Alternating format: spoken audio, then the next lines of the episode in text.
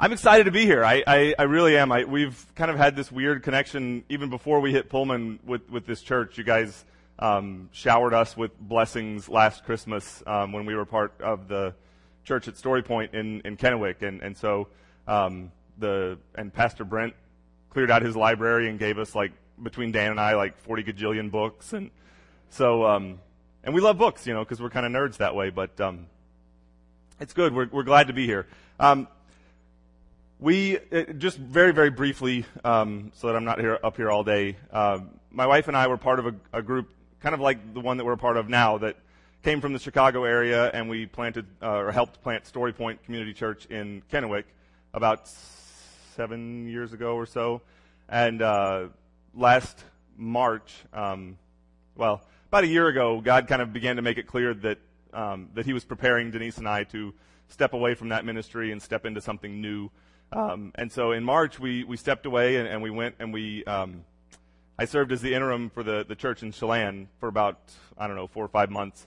Um, and when that opportunity kind of came to a close, we had no idea what we were going to do. And, and God kind of likes to keep us there for some reason. And, uh, and so we were talking with, and it was one of those weird, like, um, Randy, the, the D S was on sabbatical. And so, um, Bob Loon, the, the pastor from Othello, was kind of one of the guys taking over for him. And, And so I was having conversations with Bob, like, I, you know, I don't have a job anymore. I don't have a place to do ministry anymore. And, and so we were kind of talking through, and, and um, Bob was actually one of the guys who kind of pointed us towards Kennewick when we came out here. And, and so we had this weird connection with him as well. And, and he said, well, you know, there's nothing going on in Pullman. You, you might check that out. And, and my parents had lived in Pullman for a couple of years, and so we were somewhat familiar. So we went up and kind of drove around and, and took a look at the, the schools and, and everything, and looked at the church building and the parsonage that was there, and um, didn't have that kind of burning bush kind of moment. Um, but we were, I that I won't get, that's a tangent I'm going to leave alone. Um,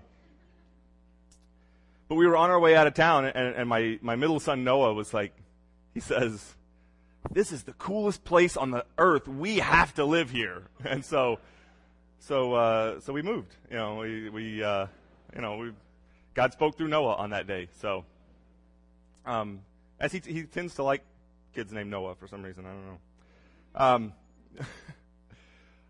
we are, uh, we are calling the church that we are in the process of planting Restoration Church. And, um, restoration is, is a concept. It's an idea that's kind of been on our hearts and our minds a lot, um, this year. And, and, in fact, I'm I'm going to embarrass my youngest son, and, and I've already kind of asked his forgiveness. Um, but I, I brought in a, a couple of pictures of, of Logan. The the first one will be up here, and, and this is um, there's Logan. Um, earlier this year, about February, we noticed that one of his teeth was starting to get loose, which, you know, it happens. You know, we've all lost teeth. You know, we have other children. You know, he's our youngest. We know that this process happens.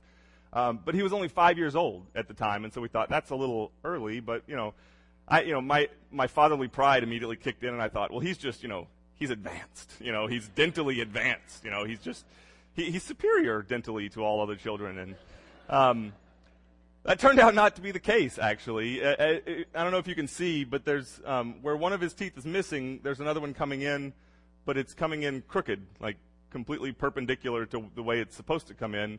And not only that, when we took him to the dentist, they did the x-rays, and they found out that that isn't even a tooth that was supposed to be there. He had an extra tooth. Um, and so we took him in, and, you know, they gave him the happy gas, and, and somehow I missed this process. Denise, you know, took this bullet for me. And uh, they went in, and they took out um, the extra tooth, and then they went ahead and took out all of all four of his front teeth. So he looks like a vampire now. If you, if you see him later, he's got the canine teeth, but nothing in between.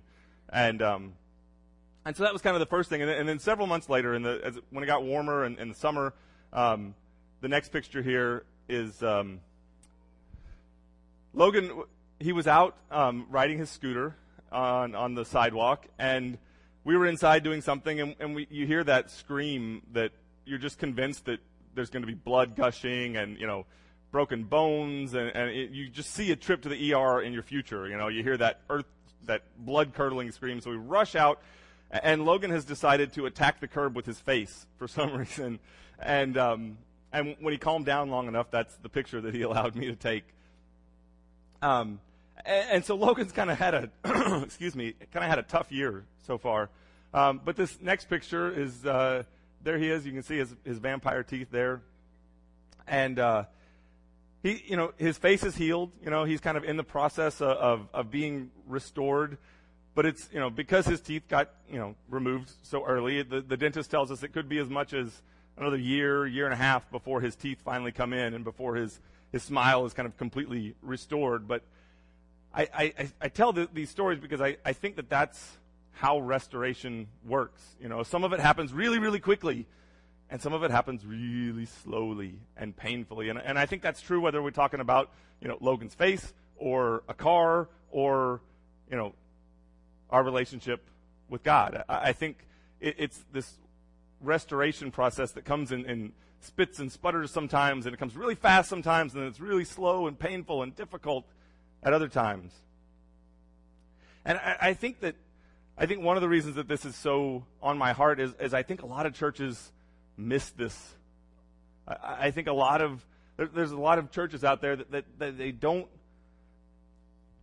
for lots of good reasons, we put lots of emphasis on that initial moment of salvation. It, it's important and it's vital. And I, believe me, I was raised Southern Baptist, which I hope you can forgive me for, but, um, I'm a recovering Southern Baptist, as I, is what I tell people. But when I was growing up, it didn't matter. Like, it didn't matter what Sunday it was. The message was always, "You're a dirty, rotten sinner. Jesus came and lived a life that you couldn't live, and he died a death that you deserve to die because you're a dirty, rotten sinner. And, you know, maybe if you come down here and pray and cry, then he won't send you to hell when you die." You know, I mean, that was the message. And, and it's not that. I'm not denying the fact that, that Jesus is absolutely the necessary sacrifice, that, that he is the our means of atonement. But I think that there, there's something in there that, like, first of all, the whole, like, he lived a life that we couldn't live. Like, I don't think that that's necessarily true. I mean, as as Nazarenes, we believe in, in holiness, you know? Like, he came and lived the life that we were designed to live, that we were created to live. And... and just all wrapped up in the idea of restoration is that we are, as much as Genesis three is true, Genesis one and two is true too. And we are made in the image of God. And and it's through this miraculous thing that, that he did for us that we can be restored to that image. That that he can begin the process of knocking off the rust and banging out the dents and, and, and repainting us and kind of re- renewing who we are so that we can image him to the world. But I, and I think that because we spend so much time on this kind of one moment, you know, we have millions of people that have genuinely had a moment with Jesus Christ, and they don't have any idea what to do next, because we, you know, we're so focused on this, like, come and, and cry the, you know, at the altar and and pray the prayer. And and, and when I was growing up, as, you know, we sang as many verses as, as, of "Just As I Am" as it took for somebody to come down and get saved. Like, we were not leaving the church until somebody came down. But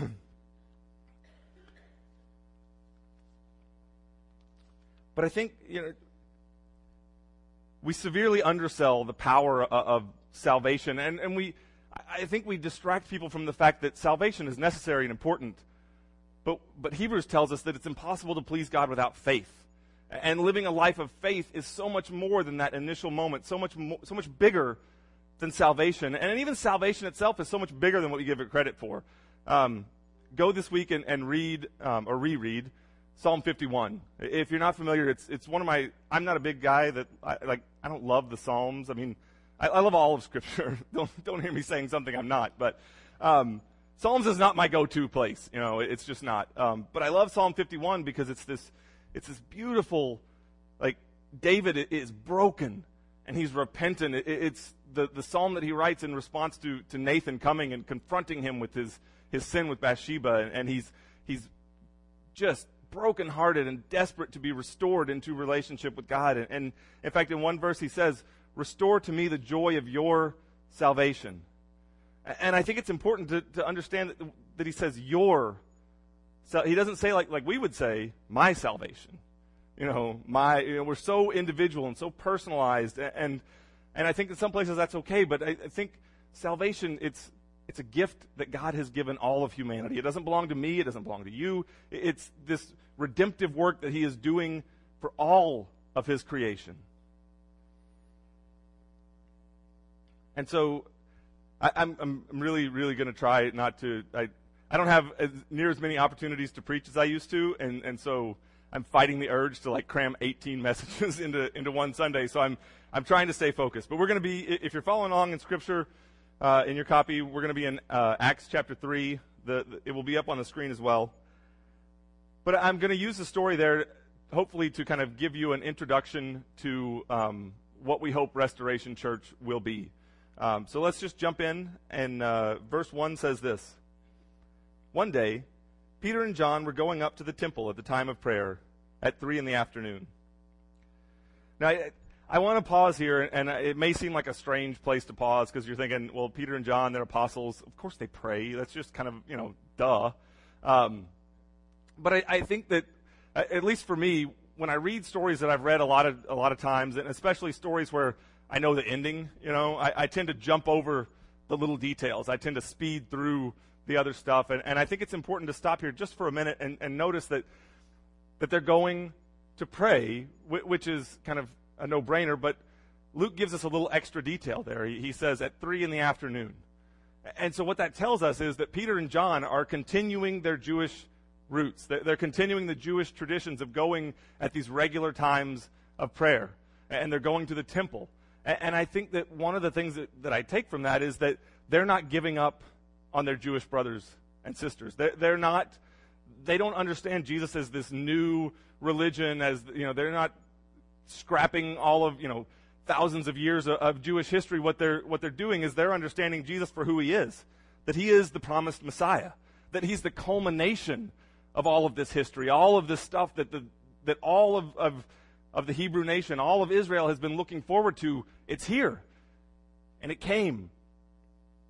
And so they're desperately trying to engage with their Jewish brothers and sisters. And a, a huge part of our vision, a, a huge part of who we are based on, on, on the ministry that we've been a part of for the last seven years is reaching out to the misfits and, and the outcasts. And, and the, the, the ministry in, in Kennewick that we were a part of um, reaches out to meth addicts and um, ex-cons and single mothers and, and folks that no one else or, or not many other people want to give attention to.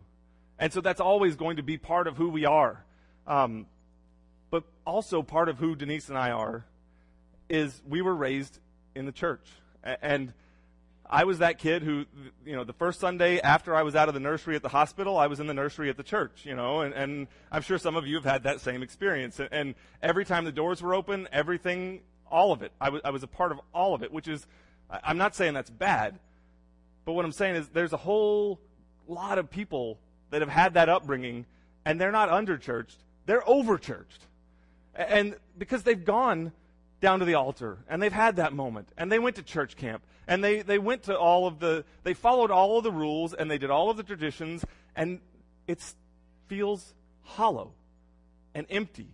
And, and they, they've come, and they've, they've done everything that, that people have told them that they need to do to experience this, this abundant life, this transformed life.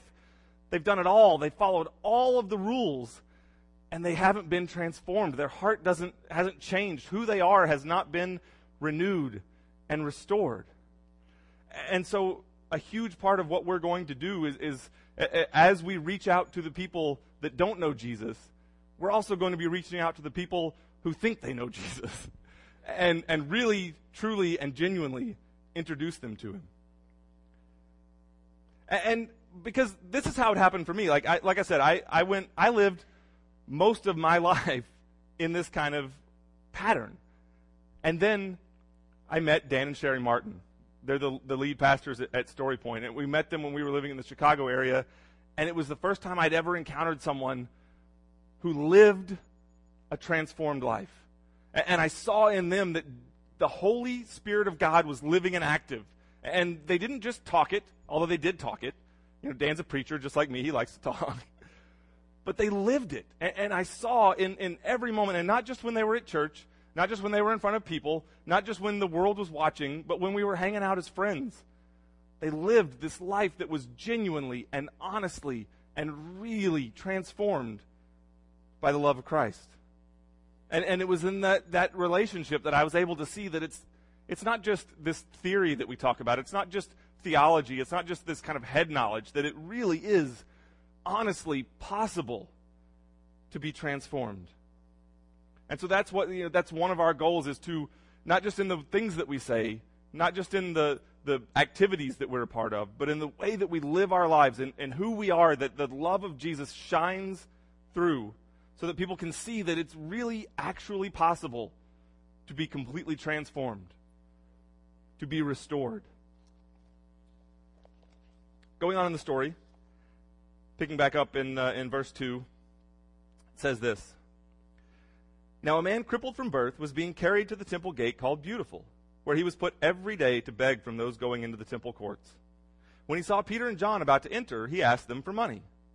Peter looked straight at him, as did John. Then Peter said, "Look at us."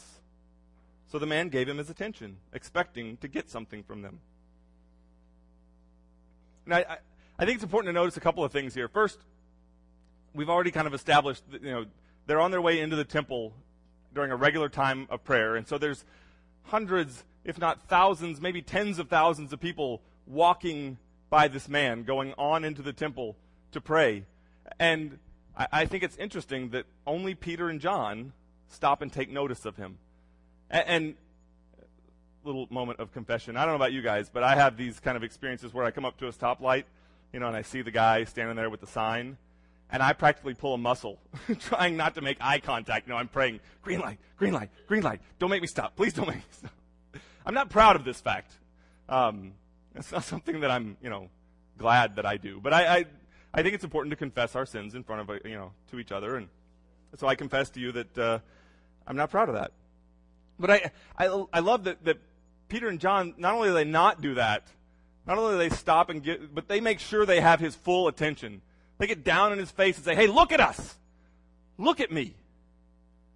Let me, I have something to say to you." And, and I love that they're bold in the way that we're supposed to be bold. That they're bold in their compassion and their love and their generosity and their grace. That they, they don't, you know, bash him on the head with the four spiritual laws. They, they get down and, and they engage him where he is. And I think it's also important to notice that the The gate that he's laying by is called Beautiful. And it's not just because they couldn't think of anything else to name it. I mean, the scholars suggest that this is the most amazing, beautiful, ornate, elaborate gate in all of Jerusalem ever. I mean, it was inlaid with gold and silver, and some scholars think that it was covered in Corinthian brass, which at the time would have been even more expensive than gold and silver. I mean, this was a gorgeous, beautiful, magnificent gate. And lying in front of it is this broken man, this man who's been crippled from birth. So not only do his legs not work, but in all likelihood they're they're they're they're crooked, and they're they're atrophied, and they're hard to look at. And then on top of that, because he's crippled, he's laying in the dirt. And our dirt is dirty, but it doesn't hold a candle to what their dirt was like. I mean, they didn't have sewers, they didn't have garbage men. I mean, the the laying in the dirt back then was, meant you, you were laying in, in animal refuse and, and rotten food and, and maybe some human nasty. I mean, I don't want to get gross or anything, but I mean, dirt was gross back then. It was disgusting, and, and he almost certainly would have looked bad and smelled bad and, and been hard to look at. And the scripture tells us that this was a regular activity, that, that, that every day he was brought to this gate and laid in front of this gate as people, the, the, the people of God, walking into the dwelling place of God to worship God, and every single one of them passed right by him. And that he had gotten to a place where the best that he could hope for from the very people of God was a couple of gilt coins, maybe some money. That, that, that all he was hoping for was a handout. He was at the dwelling place of God, being passed by the people of God, and not, not getting what he really needed. And, and I think that, I think one of the reasons that Peter and John stopped that day is because they saw in him something of themselves. They understood that, that most often God chooses the broken and the hard to look at and the funky and the gross, and displays his majesty through them. Because Peter and John were nobodies when Jesus encountered them. I mean, they were they were fishermen. And nothing against fishermen, but back then, like, had they been promising students, they would have been studying with a with a rabbi. Had, had they been in wealthy families, they would have been at, at part of some business. Had they been from some nobility, they would have been running the government or something. I mean, they would have been, if they were important people in that day, they would have been doing something else. But instead, they were fishing. And and even after Jesus calls them out, even after now they're, they're, they are studying and, and following this, this well-respected rabbi, they still get it wrong. They're still kind of idiots, you know, they, they over and over. I mean, Peter's lopping off ears and he's denying Jesus, and, and John is wanting to call fire down on the Samaritans, and, and then he argues about who gets to sit next to Jesus and, you know, on his throne. I mean, they're just like us. They're morons. And yet God works through them over and over and over. And, and it's in the same way as you and I, it's when they encounter the risen Christ that their life changes. It's after they encounter Jesus in his, all of his glory and majesty, and they they finally get it. They finally, okay, now I get it. And it's because they understood almost more than anybody else on the planet at the time how desperately they needed Jesus. That in their own power, they chop off ears and they run screaming at the first sign of fear. But in Jesus' power, they're able to step into those scary places, step into those difficult places, and take his power with them. So if you jump back into the story, it, verse six says this. Then Peter said, "Silver or gold I do not have, but what I have I give you. In the name of Jesus Christ of Nazareth, walk."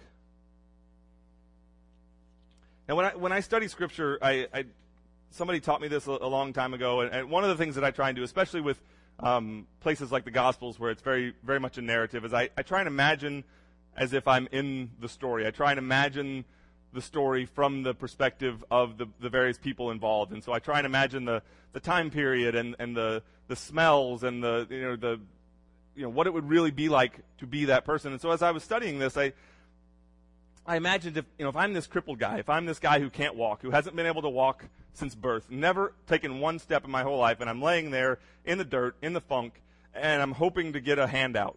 You know, I'm hoping that some rich dude will come by and, and have um, pity on me. And this guy comes and gets in my face and yells at me, "Hey, look at me!" I'm thinking, well, maybe he's got some money. And he gets down in my face and he says, hey, hey, buddy, look, I don't have any money. The first thing I'm thinking is, well, then get out of the way. There's a rich guy coming over there. I can hear his coin purse jingling from here. You're blocking my view. I got my best pitiful face on. Get out of the way. Like, if I'm that guy, I don't even hear the second half of the sentence. I don't even hear the get up and walk part, because all I'm thinking about is, you don't have what I need. Move along. And, and what's so great is that he didn't even realize that the best thing that could have happened to him that day was for Peter and John not to have any money. Because of that, they were able to give out of the infinite resources of Jesus. They were able to speak truth and life and love and healing and restoration into his life. And I think we get hung up on this sometimes. We, you know, we don't, especially, you know, the our the economy's in the toilet, and there, you know, there's all there's there's, there's all kinds of, of money issues. Even when the economy's good, we, you know, we think we're poor, and like, but we and we let it stop us. We think, oh, well, you know, because the reality is ministry does cost money, but it doesn't cost nearly as much sometimes as what we think it does. And, and we can take opportunities, regardless of how much money is in our pocket, and speak life into people's lives.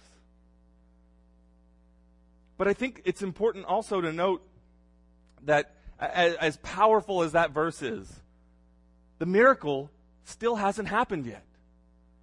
He says, in Jesus' name, get up and walk. The guy's not walking yet. Look at verse seven. Taking him by the right hand, he helped him up, and instantly the man's feet and ankles became strong. He declares healing in Jesus' name, but it's not until he gets personally and intimately and physically involved in this man's life that his legs are healed. Now, don't get me wrong. It is not Peter's power. In fact, Peter himself, if you read later in the chapter, says, it, this was not me. It was God. God did this.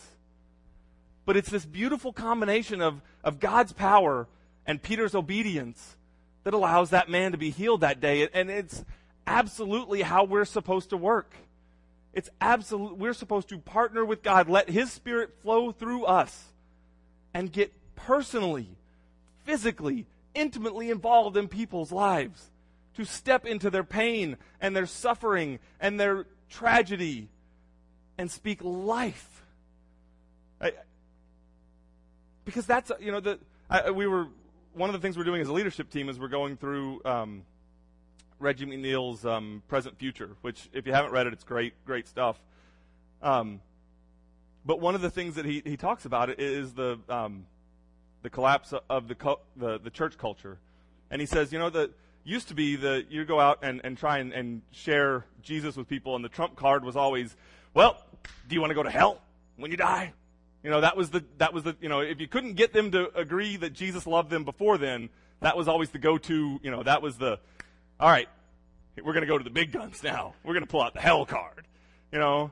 And, and he says, not only is, is that kind of suspect at best, biblically, but he said, you know, culture, what else you got? I've been to hell three times this week. What do you mean? Like, I, what else you got, you know? And it's because our trump card is life. We've come to bring life to people. That's the good news. Like, when we go out and we share Jesus with people, it's not, hey, get out of jail free, you know, avoid hell and death, and like, that's a byproduct.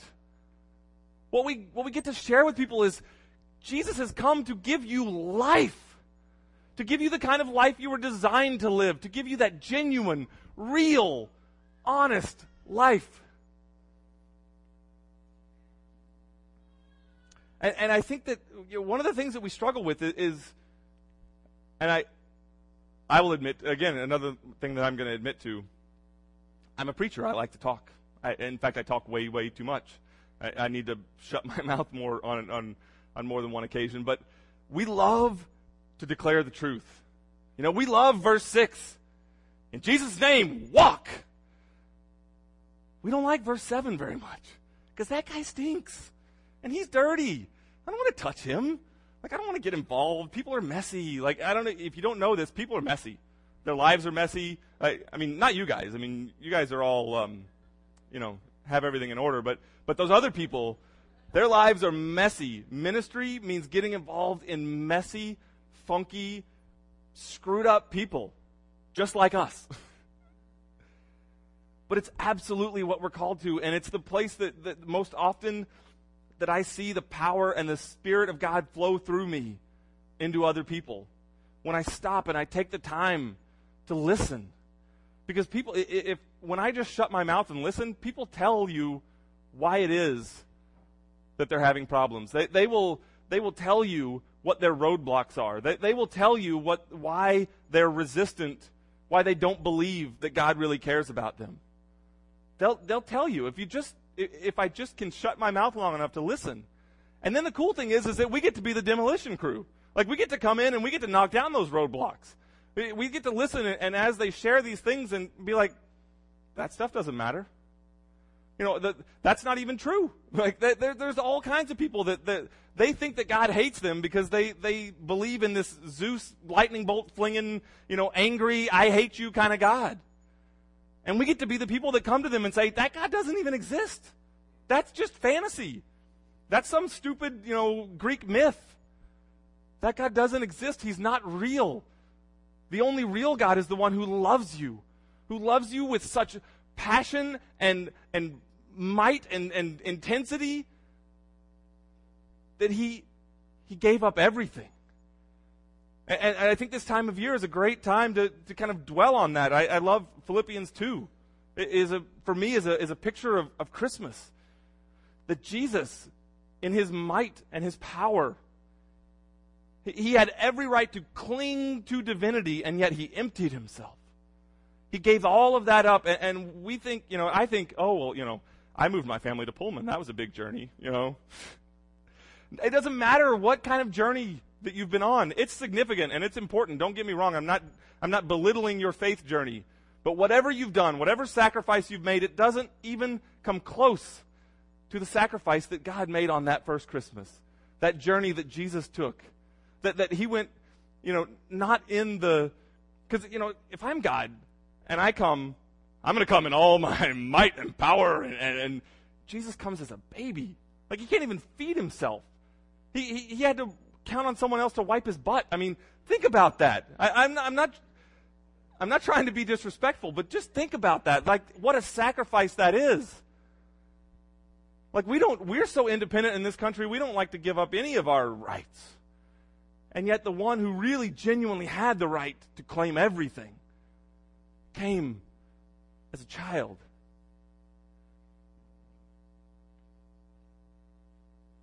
One of the things that, that we're, um, or several of the things that we're going to be doing over the next several uh, several months uh, to, in an attempt to kind of live out this, get our hands dirty, get down in the funk with folks, is um, we're going to, uh, we, we've met a fellow at, um, who reaches out to the international students at W S U, um, and, and some of our, the folks on our, our launch team are, are passionate about Um, international folks, and so we're going to begin to to connect with them, and we're going to find ways there.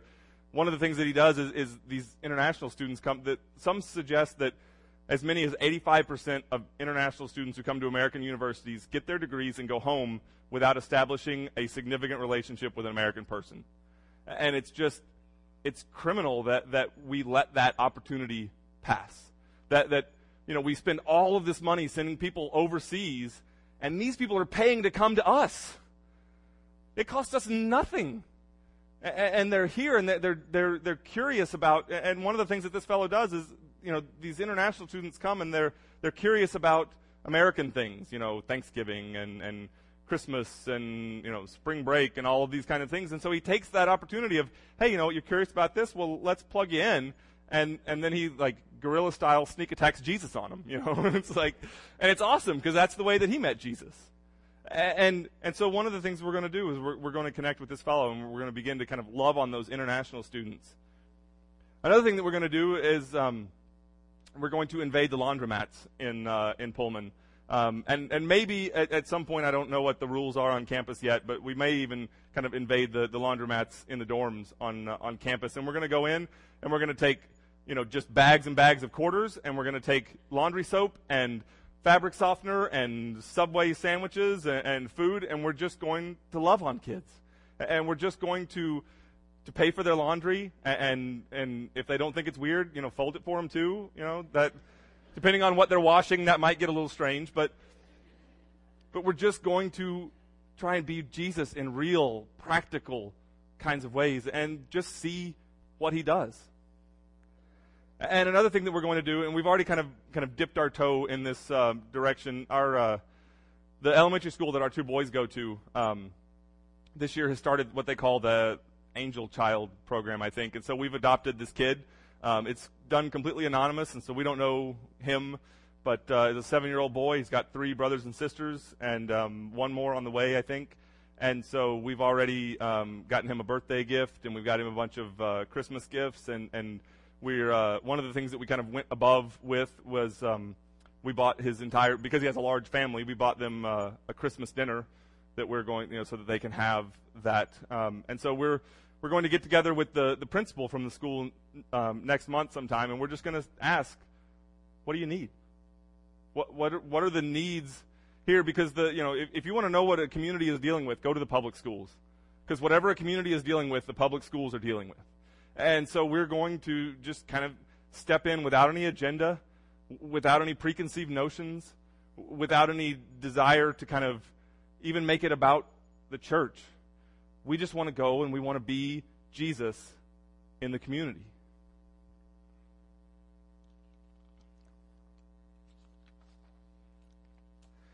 And then one other thing that we're, we're doing, one of the things that we've kind of discovered, and it doesn't matter who we talk to, we talk to to uh, kind of all kinds of different folks. And w- one of the things that we keep asking is, because we understand that the definition of who is the misfit is different based on the on a different community. And and so we kind of, we knew who that was in Kennewick, but we haven't quite completely figured it out in, in Pullman. And so every place, you know, every person we meet with, we ask, you know, well, who's, you know, who kind of sits on the outside? You know, who's not part of the in-group here? And, and, and all of them say that there's this... Um, this kind of group of people that are displaced, you know, that they've They've come to go to school, or they've come to work at Schweitzer, or they, you know, they've come for whatever reason to Pullman, and, and they're miles and miles away from everything that's familiar and all of their family and everything that's comfortable, and they just need a place to belong. They, they just need a place to fit in, you know, a place where they feel like someone actually cares about them and, and will notice when they're gone. And, and so we've begun to, to be convinced that as much as, you know, meeting physical needs like clothing and, and food, meeting the need for community is another real practical way that we can serve our community in Pullman. So back to the story. Verse eight says, he, he meaning the, the crippled guy, he jumped to his feet and began to walk. Then he went with him into the temple courts, walking and jumping and praising God. You see, you, you look at all of the, almost all of the healing stories in Scripture, and it's almost never really about the healing. It, it's a conduit. It's, it's a way. It's a tool that they use to get at a real, the, the real need. That that this this guy, and, and I think it's interesting, like, this guy has been crippled from birth, you know, and it doesn't tell us how old he is, but he's probably, you know, a full-grown adult. You know, he's probably in his thirties or something. I don't know. It doesn't matter really how old he is, but I'm guess again, as I kind of picture this from his perspective, if I'm this guy, like, I'm thinking the whole time, I've got a list of the things, like, if I can, one day, if I could just walk, all the things that I would do, like, you know, run a marathon, or, you know, play football, or, you know, go, I don't, I don't know what his list was, but my guess is running into the temple courts probably wasn't number one on his list. But what happens is, you know, here, this, this thing that he's um, almost certainly longed for his entire life, the ability to walk, to be physically whole, it happens. He, he gets it. He gets that greatest desire, and the very first thing he does is he realizes, God did this for me. I have, as much as it, I had a need to be able to walk, I have a much bigger need. I, I need to be restored into relationship with my Creator. And so he rushes with Peter and John into the courts, and he begins this, you know, that, that has that first kind of experience of, of restoration. And then I love, uh, jump down to verse eleven. While the beggar held on to Peter and John, all the people were astonished and came running to them in the place called Solomon's Colonnade. Why is he holding on to Peter and John? And they just told us that his legs are completely, like, this dude is jumping and running around and singing and praising. Like, his legs are healed. He has full balance, full range of motion. Like, he's completely physically restored. So why is he hanging on to Peter and John? He's clinging to Peter and John not because he can't balance, but because they know Jesus. He's clinging on to Peter and John because he sees something in their life that he doesn't have and he wants desperately. And I'm convinced that this is the beginning of a discipleship relationship. It's the beginning of this, of Peter and John pouring their lives into this guy, that that moment of healing was just the beginning. And what comes next is so much more important.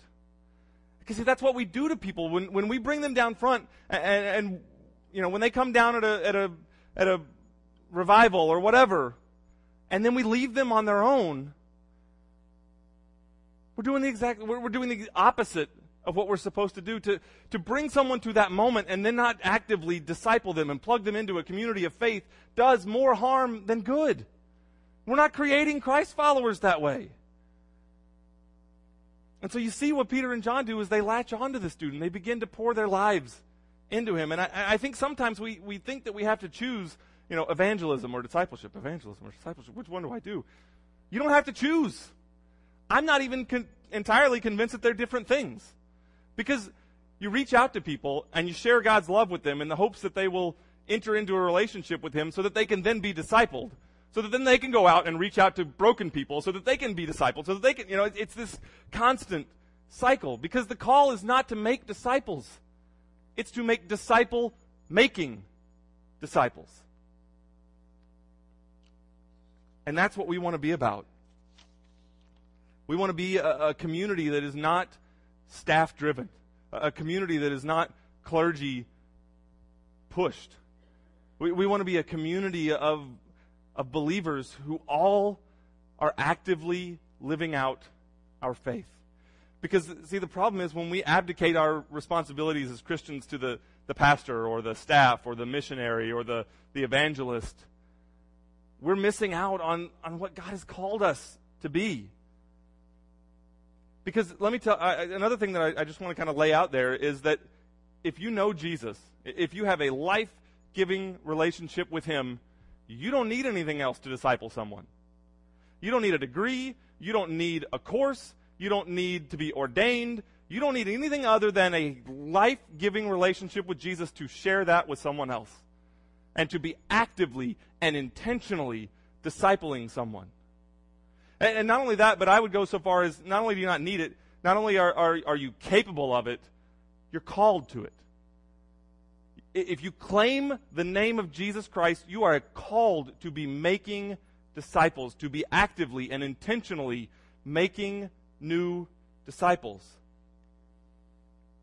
And I, one of the things that, that we've kind of been convicted of over the, the last several years is, is all of the things that we did that we kind of like to call disciple making that really wasn't. You know, it's just like, I love to sit and have coffee with people.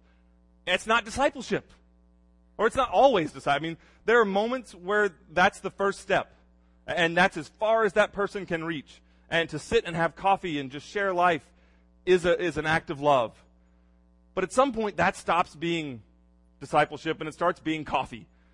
And, and so we need to be honest enough with ourselves to just say, okay, I like to have coffee with you, but if we're going to be in a discipleship relationship, this has to move forward. This has to be something more.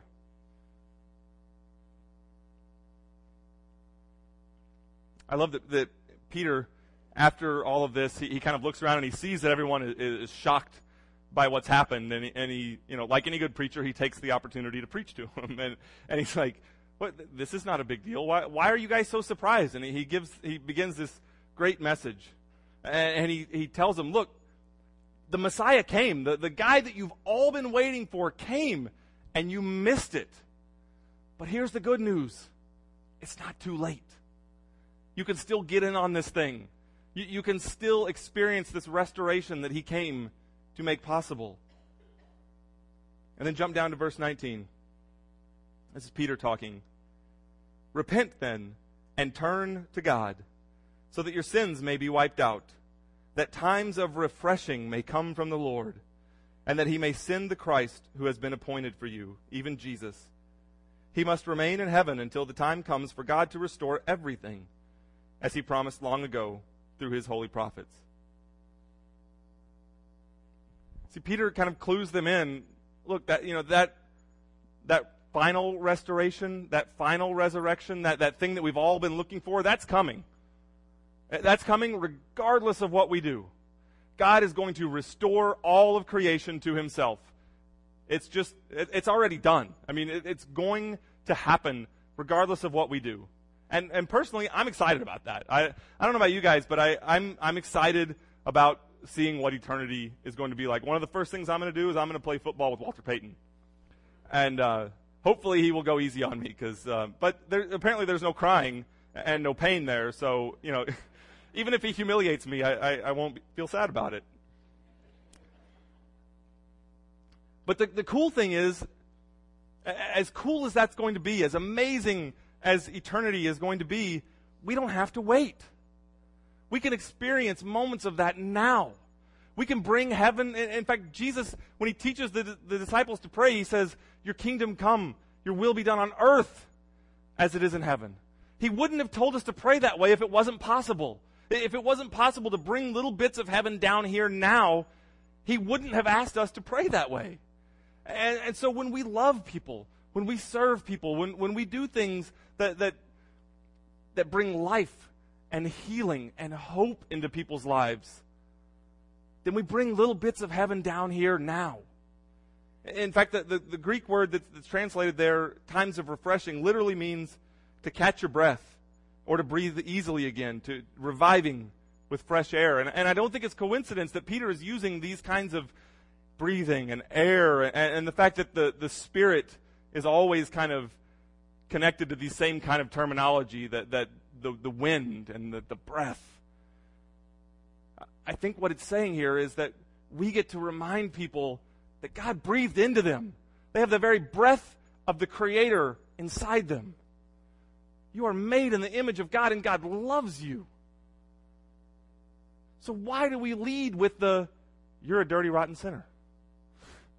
Why do we lead with, you're going to go to hell when you die if you don't change your ways? The good news is life and healing and hope. And we have the privilege of, of being God's agents of hope and restoration and life in a world that so desperately needs it. And just because some of them don't understand that they need it, we shouldn't let that scare us off from taking that life and that love to them. I, I want to close today with, with a, um, a challenge and an invitation. Um, I, I, I would challenge you guys to join with me because I, I've... Um, I've given this message several times now. I, I've, I've been invited to, to several churches in the area, and, and I, I love it. it. It's still powerful. It still works on me. Um, but that's part of the problem, is that it still works on me. It still kind of convicts me, you know. And, and so I would invite you guys to, to, to kind of ask yourself regularly those tough questions. But over and over, I have to ask myself, who am I discipling? Who am I intentionally, like, not just kind of, oh, well, those people over there. No, a name, a specific person. Who am I intentionally and actively pouring my life into? Getting into the, the, the messiness with them and showing them that there is a way out. The way that I live, is it, is it bringing about this time of refreshing that God says is possible? Am, am I living in such a way that when people encounter me, they are more hopeful and more full of life than before? And not because I'm cool, not because I have any kind of innate ability to do that, but because God's Spirit is living and active in me.